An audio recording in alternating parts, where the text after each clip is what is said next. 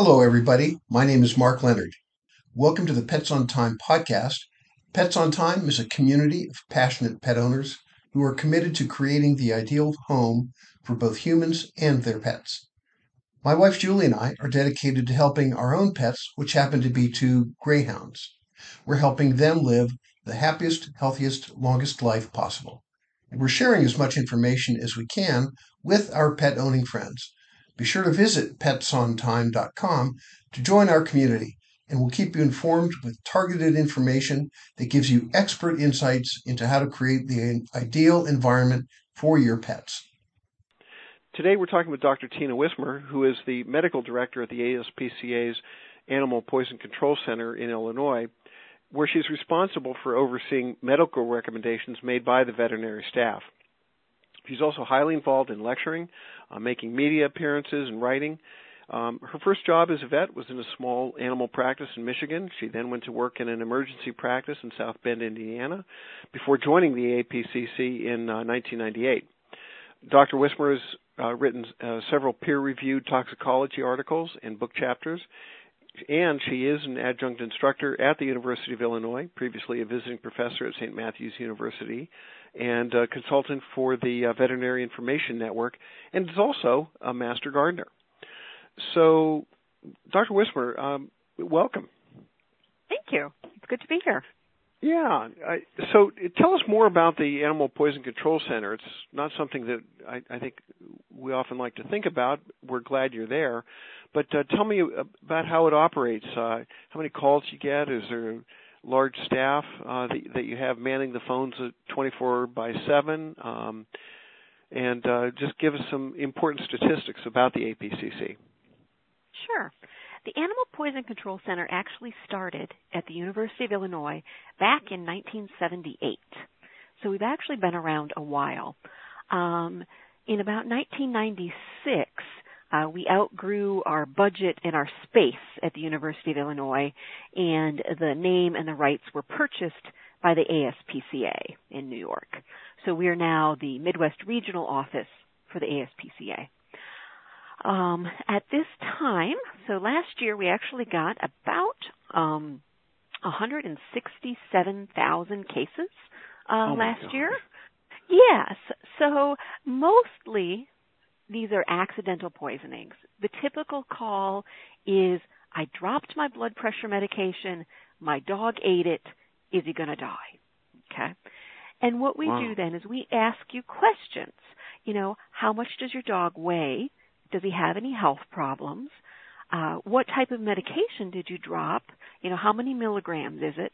And then we figure out the dose and determine whether or not this is going to be a problem.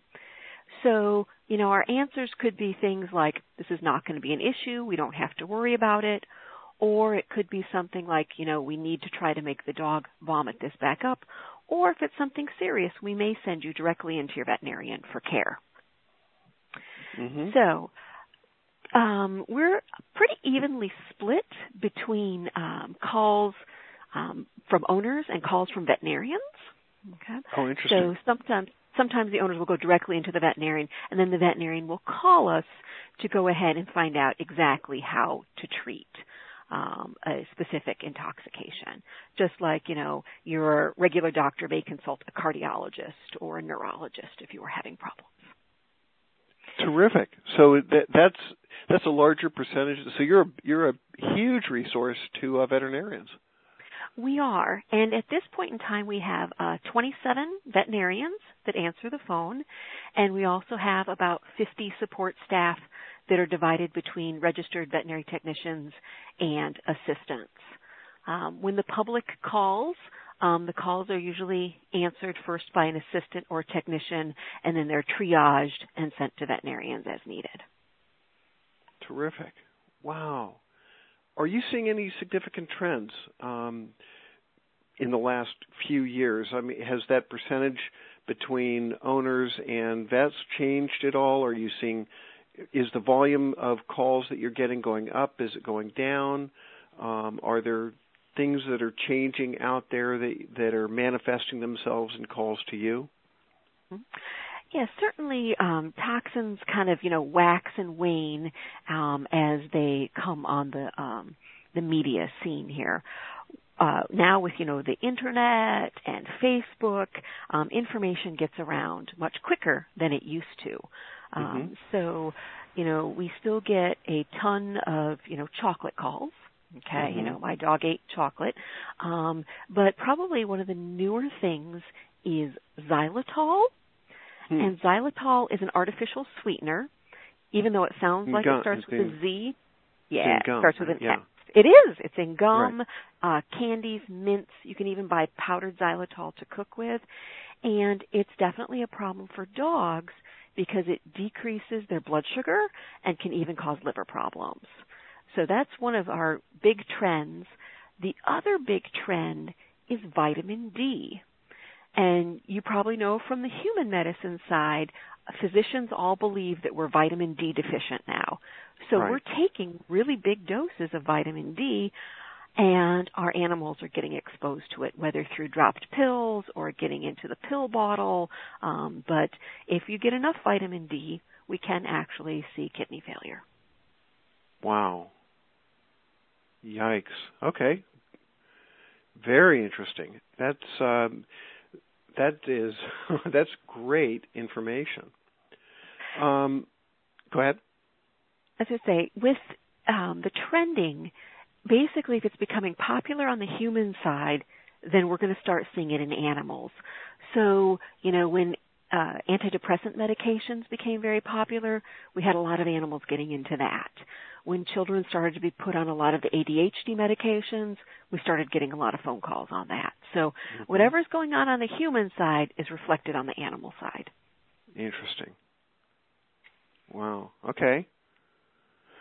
Um, what about what about illicit drugs? Do you get calls for for that? we certainly do. Um, with illicit drugs, uh, probably the most common, and it may not be illicit depending upon what state right. you live in, is actually marijuana. Okay, mm-hmm. um, it's plant material. You know, dogs and cats like to chew on plant material, so we get quite a few uh, marijuana calls. Um, and it's interesting. Uh, you know, we think about the typical you know, stoner. They tend to be pretty depressed, laid back. That doesn't always happen in animals. Actually, about 25% of them become quite agitated instead. Um, mm-hmm. but one of the big things that we see with marijuana are dogs that are wobbly like they're drunk and they're dribbling urine. So those are pretty specific signs for marijuana. Oh, interesting. Mm-hmm. Fortunately, we don't get a whole lot of, you know, methamphetamine or crack calls or anything like that. Um, you know, occasionally it happens. We actually had a um, a police dog call last night that was doing a search and ingested some crack cocaine. Um, but he's doing quite well with treatment. So certainly, uh, we do have illicit drugs, but mostly it's um, you know your typical prescription medication that people have in their household. Right, right. So, based on the calls that you do get um, at the center, um, is is chocolate the the uh, one of the most frequently um, uh, reported uh, poisons, and and and what are some of the other uh, some of, what are some of the other poisons that are at, you know in, in the top five right now? Sure. So if we look at um, just chocolate. It is our number one phone call that we receive here at mm-hmm. the Poison Control Center. And last year we got about 7,600 chocolate calls, which works out to about 21 a day um, on just chocolate. And when we think about it seasonally, we tend to have chocolate season. It tends to run from Halloween you know, mm-hmm. through Christmas to Valentine's Day to Easter. So we're actually coming to the end of chocolate season here mm-hmm. at the Poison Control Center. And with chocolate, the darker the chocolate, the worse it is. So mm. it used to be that most of us liked, you know, the typical milk chocolate and, you know, no one ate the special darks out of the uh, mixed bag that you used to get. Right. But the American palate has really changed And now people love the really dark chocolate, you know, the the 70 or the 80% cocoa. So right. we're seeing more and more severe chocolate poisonings in dogs than we used to. Oh, interesting. Okay, yeah. Yeah. The this number is great information. This is great well, information. You. The number two toxin that we get calls about is actually ibuprofen.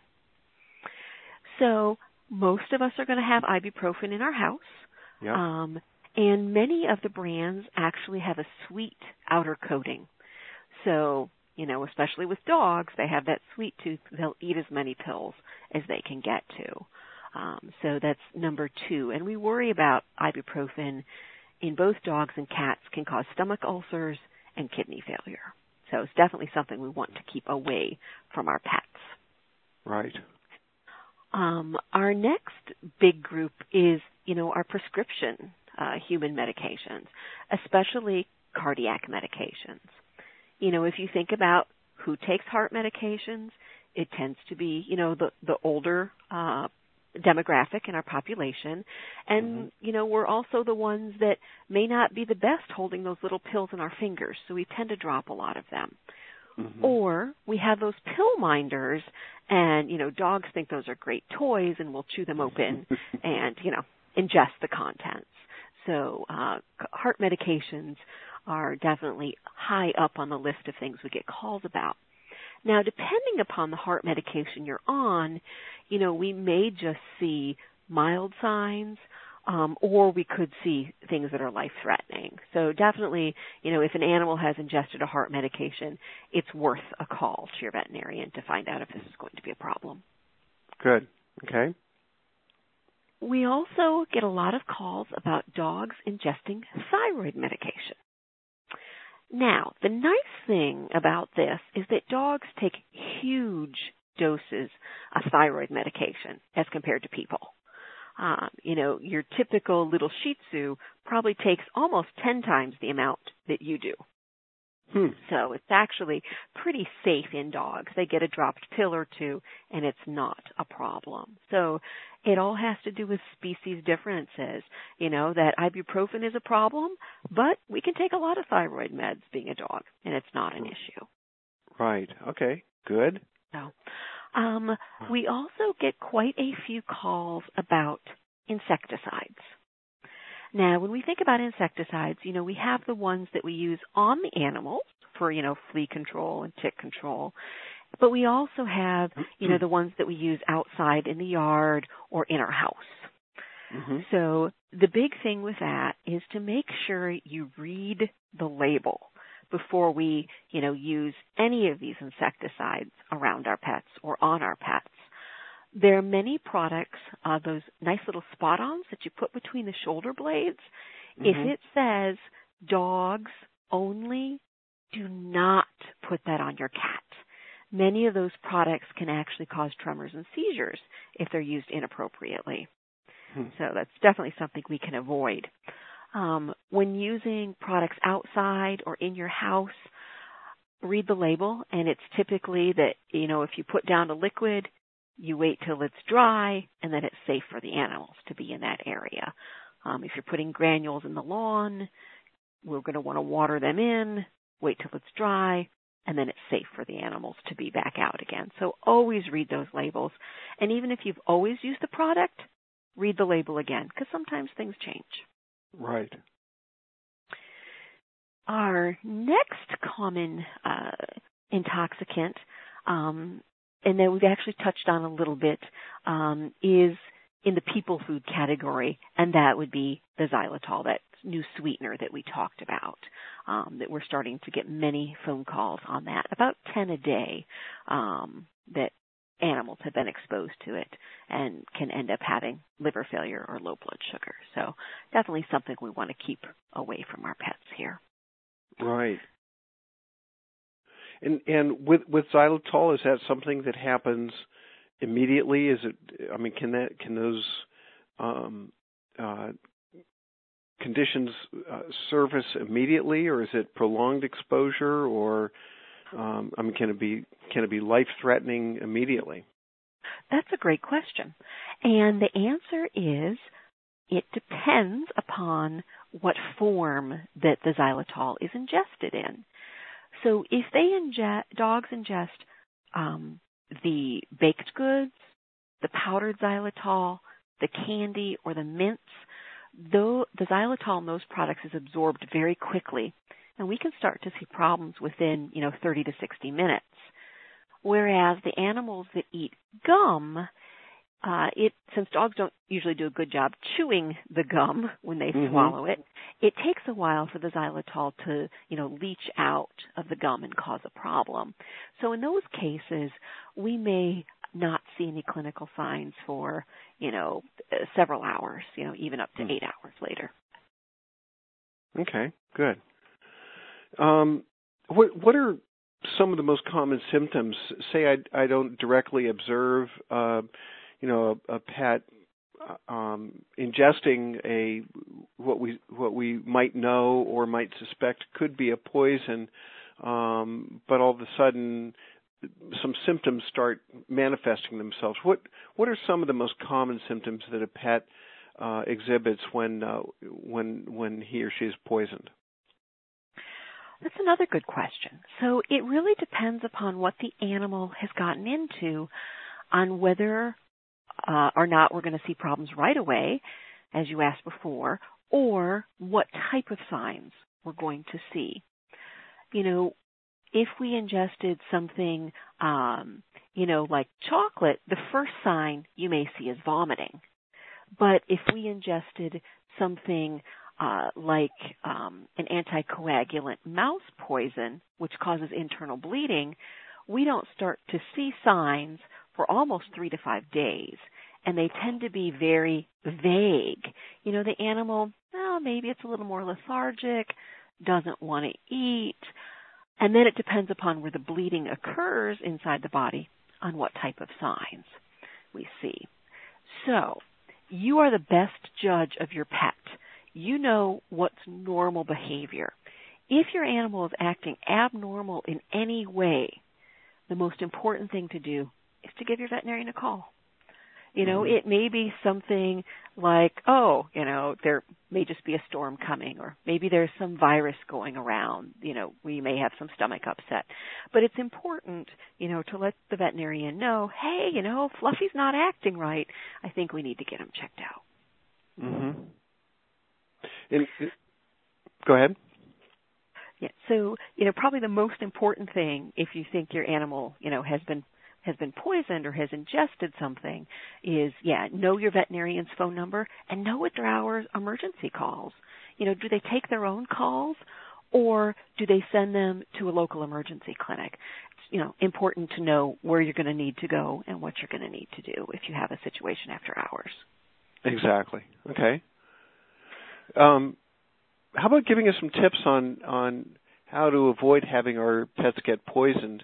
Uh, especially when they're in somebody else's care, like a pet sitter or another family member that we have coming over to take care of the dogs.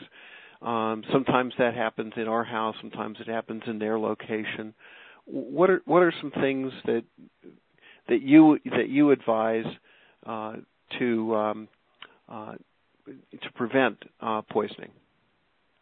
Certainly. You know, we always recommend pet proofing your home to start out with.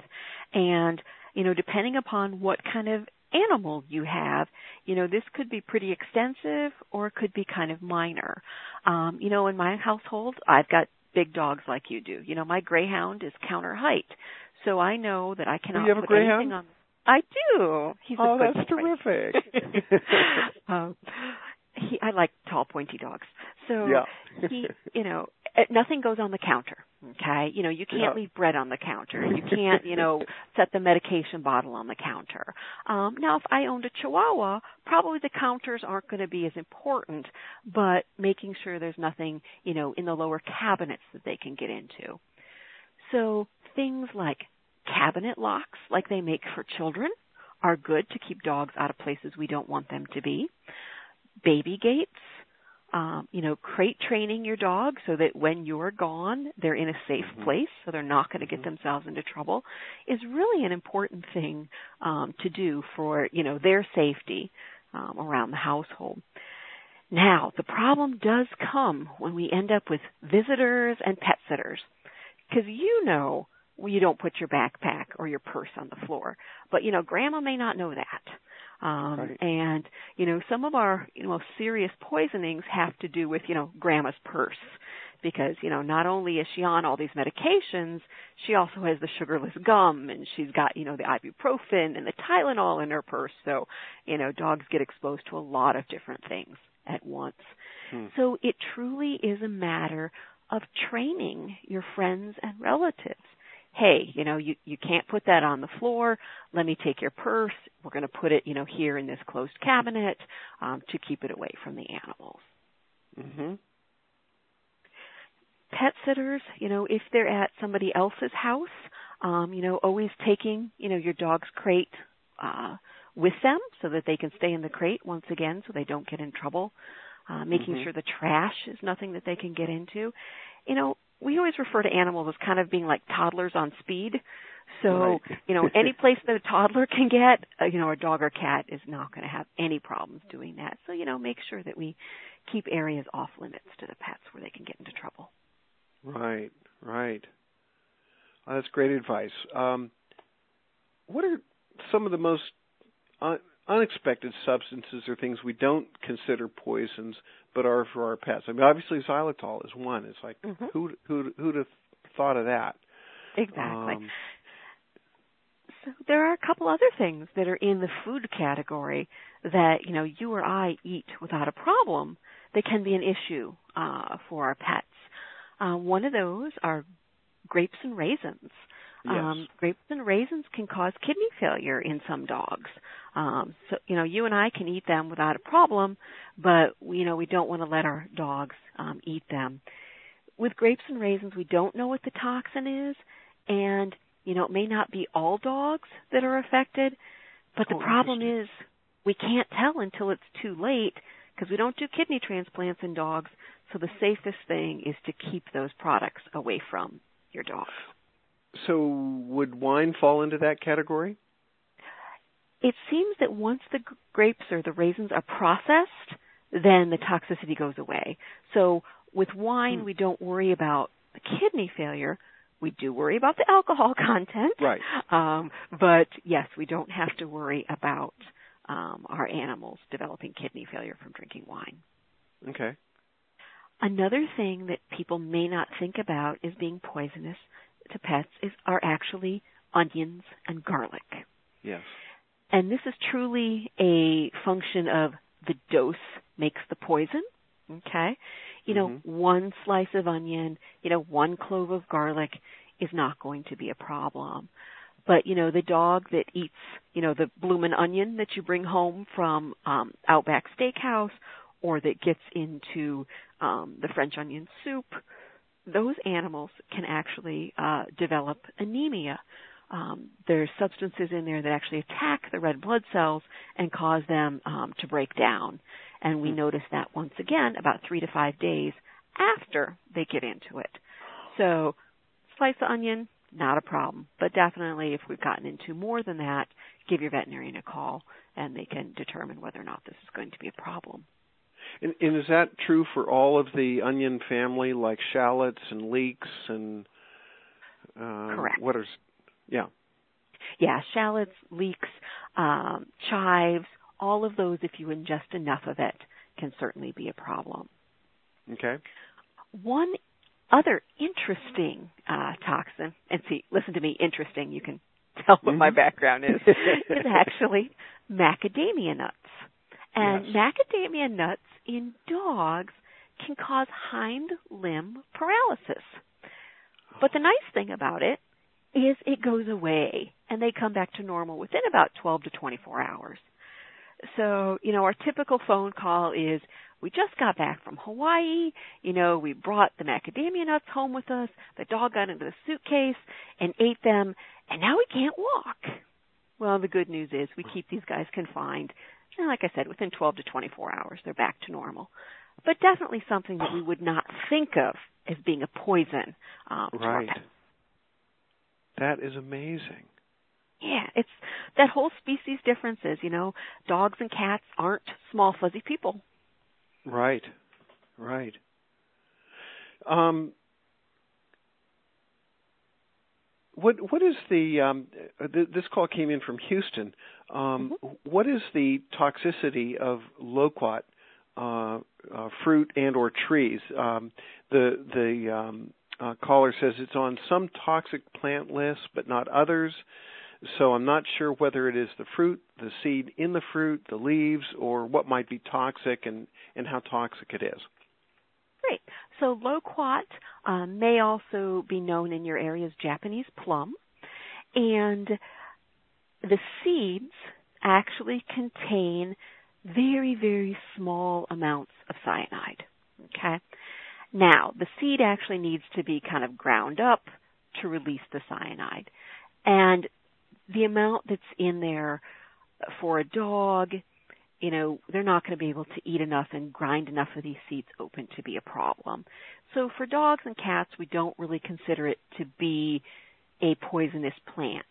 However, if you had something like a horse or a cow or a goat, they could certainly eat enough and end up with cyanide poisoning. Oh, interesting. Okay, all right. Um, so that's why it appear that's that's why it appears on some plant lists and not on others. Okay, exactly. that makes sense now. Yeah, yeah. So we're talking large animals. Yes, it can be a serious problem. Small animals, they're not going to be able to release the toxin, so not going to be a big deal. Right. But yeah, it's in the seeds. How, is that toxic to humans? Uh, if you ate enough of the seeds and ground them up, yes, you could get it that way. But um, if you swallow a seed, it's just going to come out the other end looking like it did when it went in. okay, all right.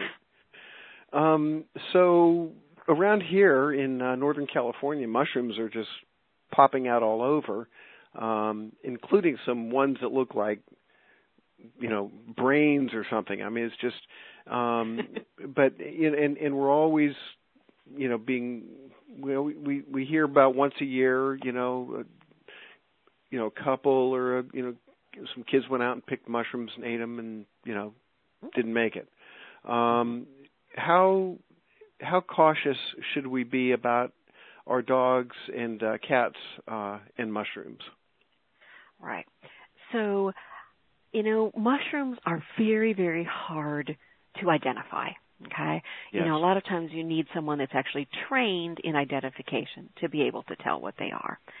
And dogs and cats, you know, they're going to eat mushrooms. They don't know which ones are poisonous and which ones aren't. It's not going to stop them.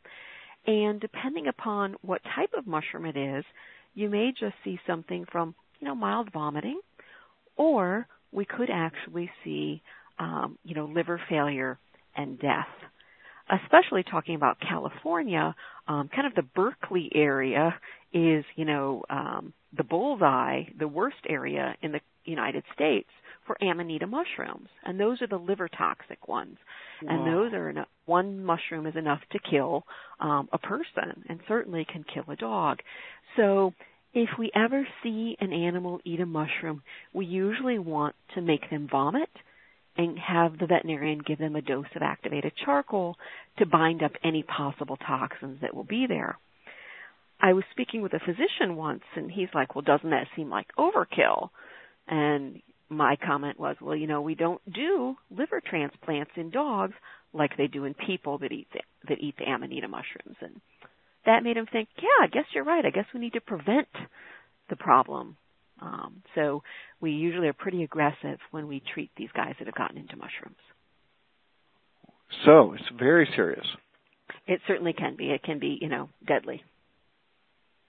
Okay, so in, in just uh, taking taking that one level down, does that mean that we should, um, you know, when when mushrooms are sprouting in our backyard, that we um, do we have to literally pick them up and throw and you know put them in a in a trash can where they they're not accessible or can we just uh kick them over or um no i guess you sure. i guess you have to pick them up and dispose of them don't you yeah that would probably be the best option um you know depending upon the size of your yard and that that may be a little you know uh, difficult to do um so maybe it's something that you know you have um, your dog in just a restricted area, um, you know, in certain times of the year until you can make sure that the rest of the yard is clear. Um, but yeah, prevention is is the most important thing when we deal with mushrooms. So that would be definitely best to make sure there aren't any out there. Right. So with Easter coming up uh, this uh, this coming weekend, um, we we do hear stories about um, especially chocolate and and also lilies. I understand that lilies are are extremely toxic to cats. Are they also? Can you tell us about that and and also whether they're they're toxic to dogs as well? Sure. So members of the true lily family.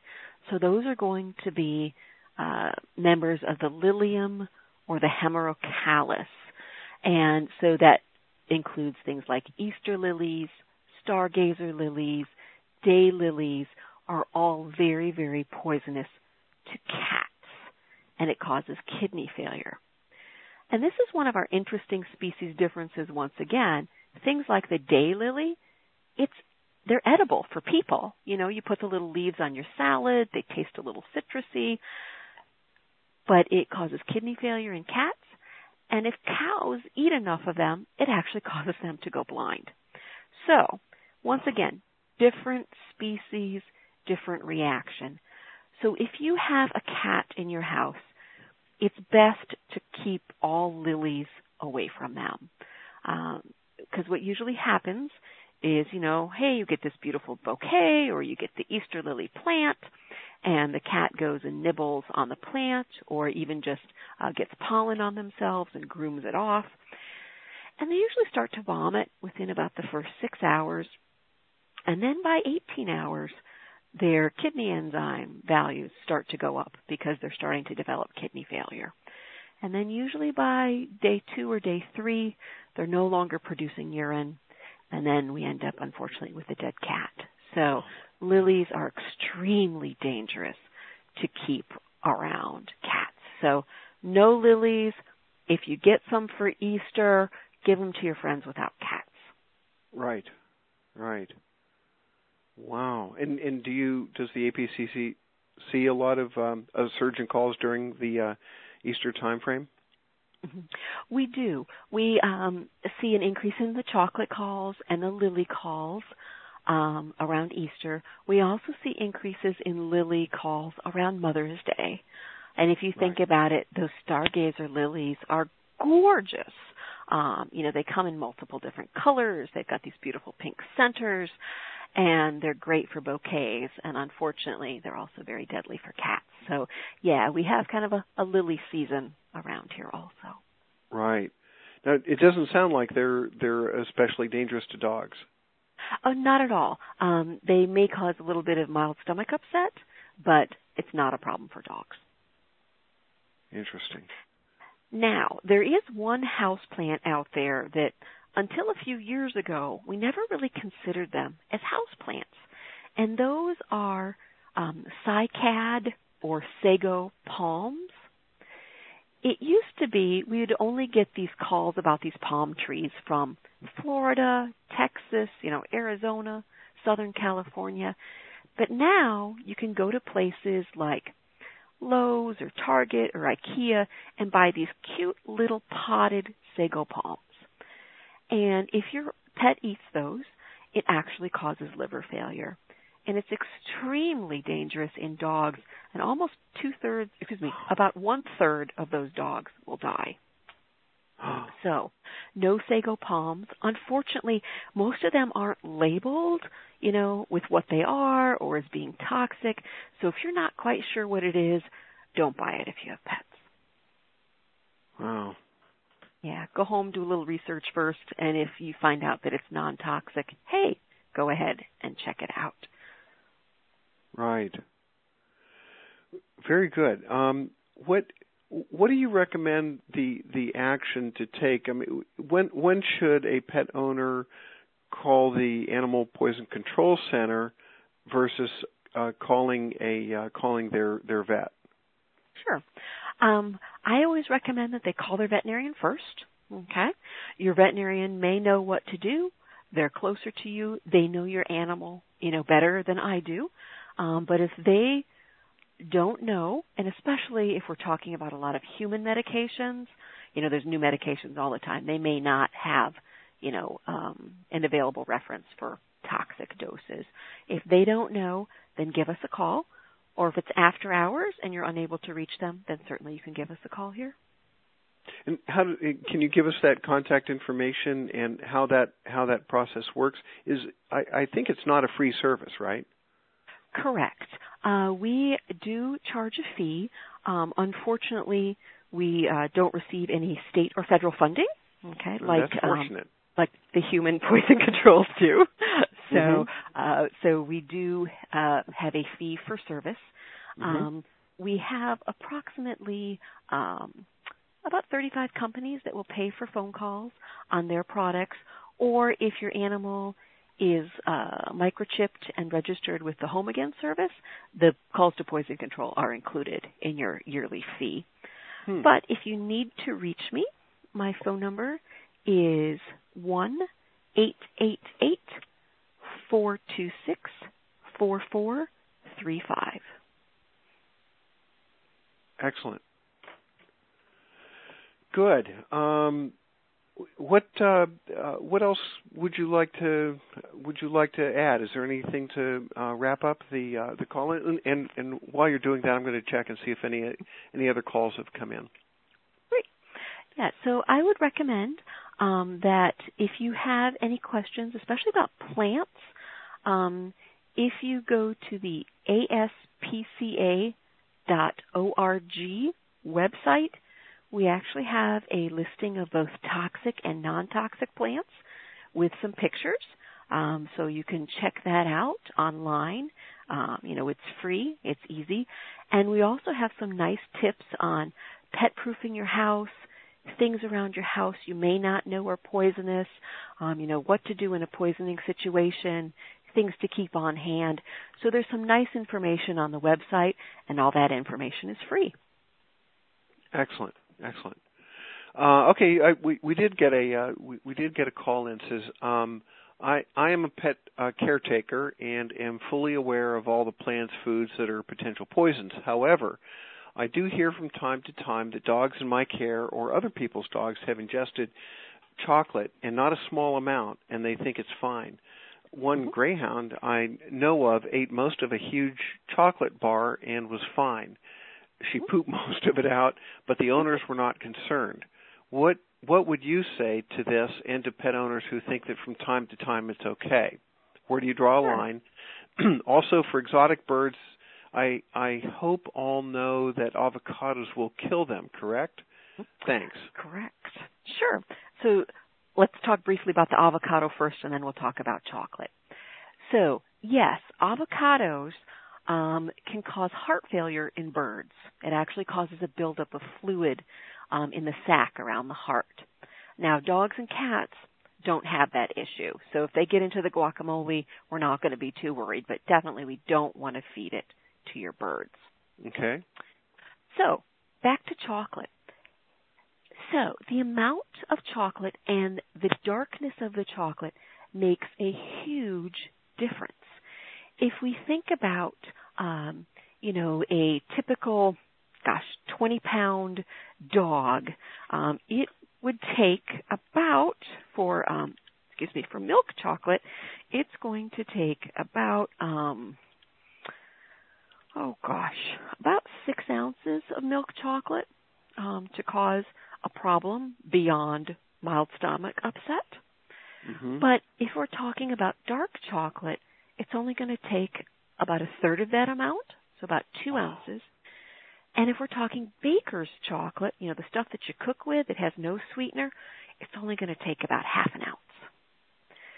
So, most of our, you know, stories of my dog ate a whole pound of chocolate, didn't have a problem, are either animals that ate milk chocolate or animals that ate, you know, chocolate that's filled with, you know, nuts or, you know, nougat or, you know, other kinds of fillings that don't contain chocolate. So, you know, you drop an M&M or a Hershey's Kiss, your dog eats it, we're not going to be concerned. But if they mm-hmm. get into, you know, a pound of chocolate or they get into the baker's chocolate, then it's definitely a problem. Got it. Very good. Very good. This has been a fascinating call, and Dr. Wismer, we're indebted to you uh, for this uh, for this wonderful information, and um, and and also how to how to get in touch with the Animal Poison Control Center and the um, uh, and the website resources that you have available. Um, thank you very much. Um, anything else uh, that you'd like to add? No, you're welcome. Thank you for inviting me, and uh, hopefully we'll never need to talk to you. Other than for these kind of calls, that'd be great. Exactly, exactly. Terrific. Well, enjoy your greyhound, and uh, this is Mark Leonard from Pets on Time saying goodbye.